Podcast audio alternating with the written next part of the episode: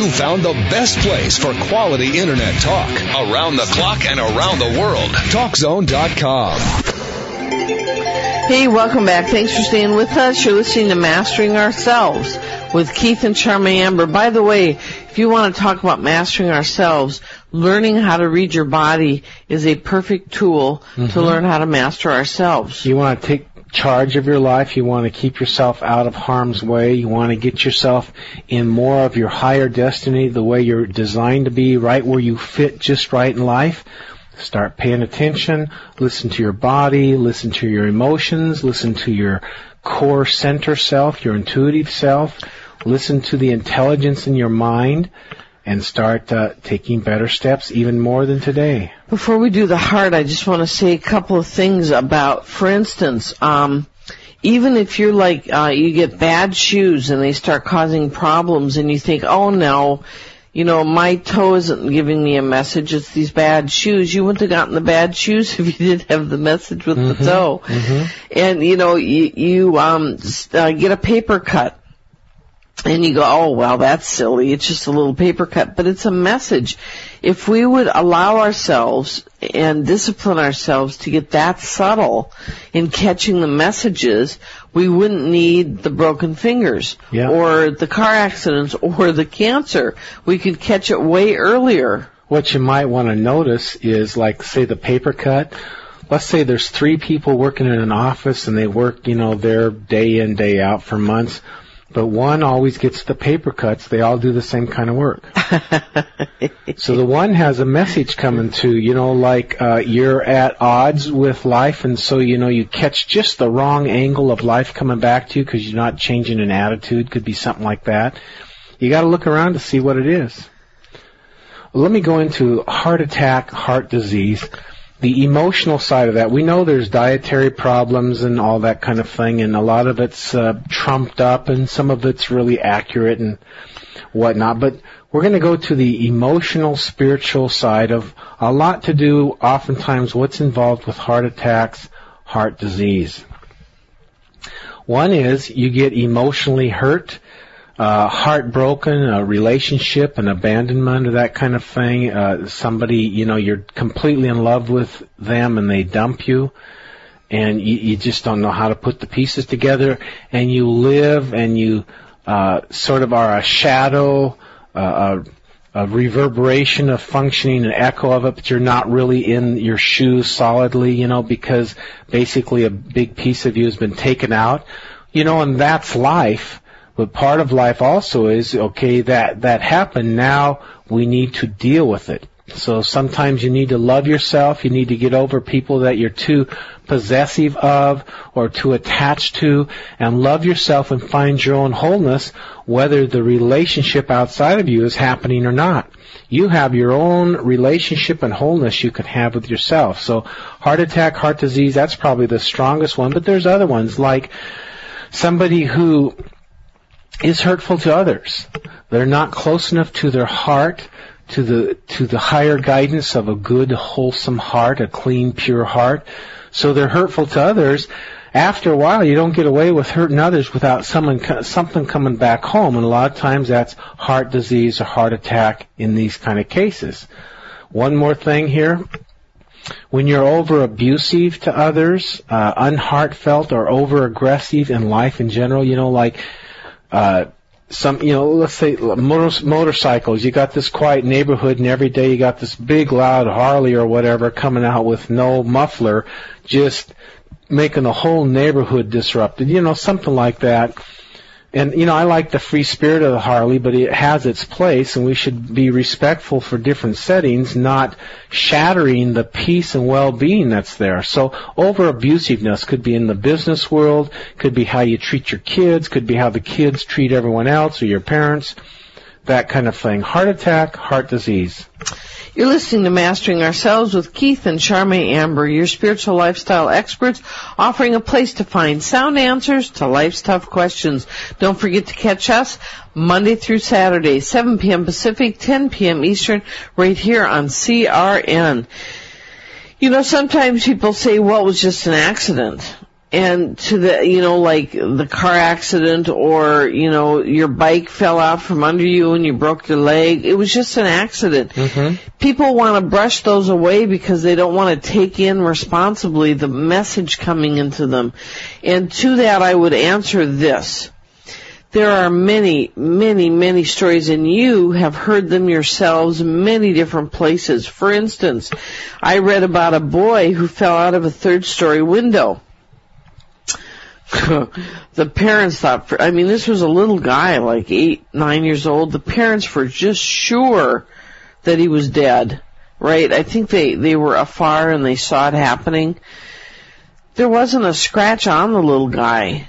And when they asked him about it, he said, well, didn't you see that golden being? He caught me and he just laid me down on the ground. You didn't see him? You know, there are too many of these stories for us to say it was just an accident. Mm-hmm. Because when it was meant to be just an accident, indeed, it becomes just, you know, an accident that is covered. Here's another great story, uh, which I'm not going to get into in depth, but, you know, there's the Cokeville story of the Cokeville angels that came, and these were two sick people who decided to come into a school, bring everybody... Grammar school. Yes. Little kids. Little kids. Bring all the teachers and kids into one room, and their ultimate goal was to kill all these people with this bomb that was literally going to take a square block out. Everybody would have died.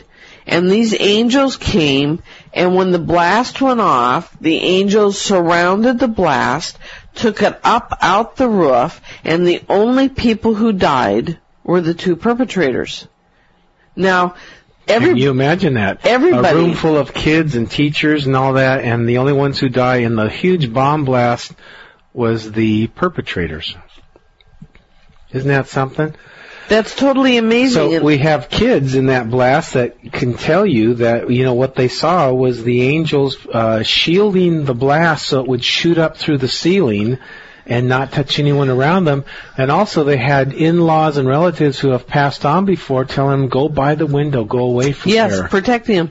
And the guy, the uh, the bomb expert that came in, he just kept shaking his head as he looked at this bomb and said, this bomb was designed to go out, not up, out. He said, how did this happen? And one of the little guys, like five, six years old, saw nine angels holding hands surrounding the bomb, and as it exploded, they carried the blast right out the roof. Now, these are profound examples of of of where you have people that are supposed to be getting damaged that aren't. It takes you back to that little finger burn or the little finger, you know, scrape or whatever it is to tell you these things are meant to be. They're giving you a message. Here's the thing, too. These messages are getting in, but they're getting in subconsciously. You know, that paper cut. Every time, you know how paper cuts just irritate you? Oh, they do, don't they? It's amazing. It's like you think that little thing, but I mean, your conscious, consciousness just keeps going back to it, you know, right, all the time, right? Here's what happens on a subconscious level. If it's on your right finger, and let's say it's on your pointer finger, every time you feel it, your subconscious mind does this. Oh boy, we gotta work on that judgment. We're still judging people and we need to get over judging people, and I'm working on it and I'm not doing very good at it, but I hear you. I'm supposed to be doing that. Um, and it makes me irritated. And it makes me irritated. I really don't want to. That's right. I really don't want to, so it just keeps irritating. Now, if it's on the, the left finger, that means it's more subconscious. That means you're you're you're judging people subconsciously, but you're not necessarily aware of it. On your right finger, if you're right-handed, you're judging people and you are aware of it, but you think it's a free-for-all. I want to judge them. I can judge them. No problem. Now, with that, with that, um, paper uh, cut is telling you is stop. Stop doing that. Mm-hmm. Stop doing that. You're not supposed to be doing that. remembering, of course, that judgment is meant to be for us to judge ourselves, not others. Right. Now, the thing of it is, if we can take this from a subconscious message to a conscious message, oh, I got a paper cut. Boy, on my right finger, who am I judging right now? Oh, geez, I didn't even realize I was doing that. Geez, it's Louise. Yeah, I'm I'm angry with Martha over there because she didn't take the garbage out when I wanted her to, and I keep telling her it's her job to do it. She doesn't want to do it. And gosh darn it, I'm tired of it. And you go, oh, yeah, I'm supposed to not judge. Get off of it. Now, if it's on your subconscious, it goes slower. But when we bring it to consciousness and own it and see it, then all of a sudden we've brought the lesson forefront and we can go, okay, I need to work on this and, and do it now effectively. It's a total difference. You move through it way faster. You know, everything on this earth is on purpose. So you find something that happens, and it's no accident that, that it happens. And I've seen myself and numerous other people that time's up.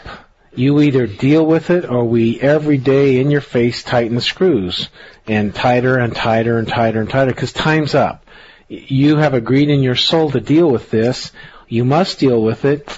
And uh, if you're not going to corral yourself, We'll, we'll make things so uncomfortable that you will really, really search out and find out what's going on. You're listening to Mastering Ourselves with Keith and Charmaine Amber, your spiritual lifestyle experts, offering a place to find sound answers to life's tough questions. Don't forget to catch us Monday through Saturday, seven p.m. Pacific, ten p.m. Eastern, right here on C R N.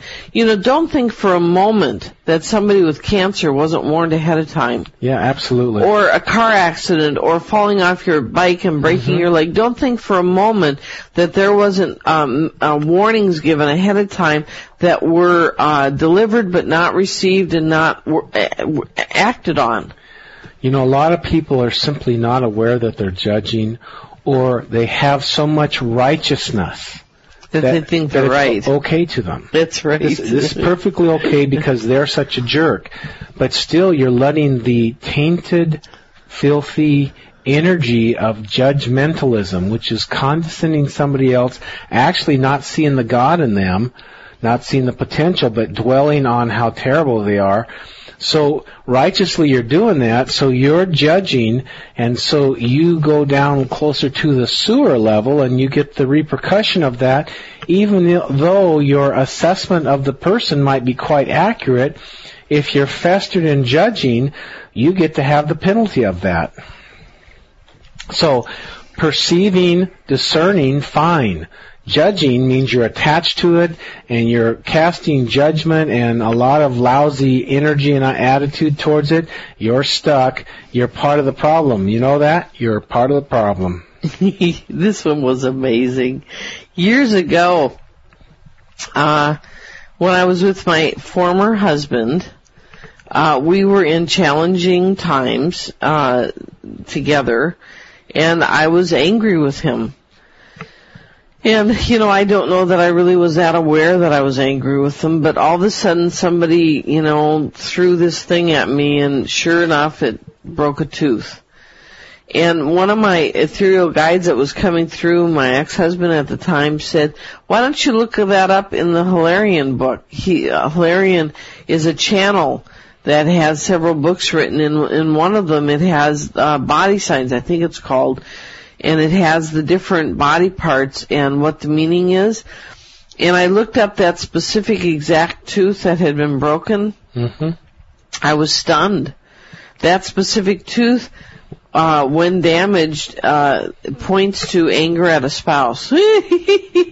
Oh, isn't that something? Isn't that amazing? So, you know, Charmaine went on, and her and her spouse split from each other, and it was really, they would both agree, and guides agree, spirit agrees, everything I can tell agrees. They were meant to be married and then meant to divorce. So they were meant to do that, but what about Rudy Giuliani? You know, I mean, what's going on here? And also with Rudy Giuliani, I have this lingering question. Here he's dealing with life and death, pers- prosecuting the mob. Yep. For years. In a phenomenal job. What an incredible man. Oh, oh, you know, don't you think a lot of wives, especially with the New York uppity-up or a big city uppity-up, the wife that would be in that kind of energy said, I don't want, I don't want my life on the line every day or whatever. Don't you think they would want to leave him for that? And maybe that would be a good thing because maybe he cared enough about her.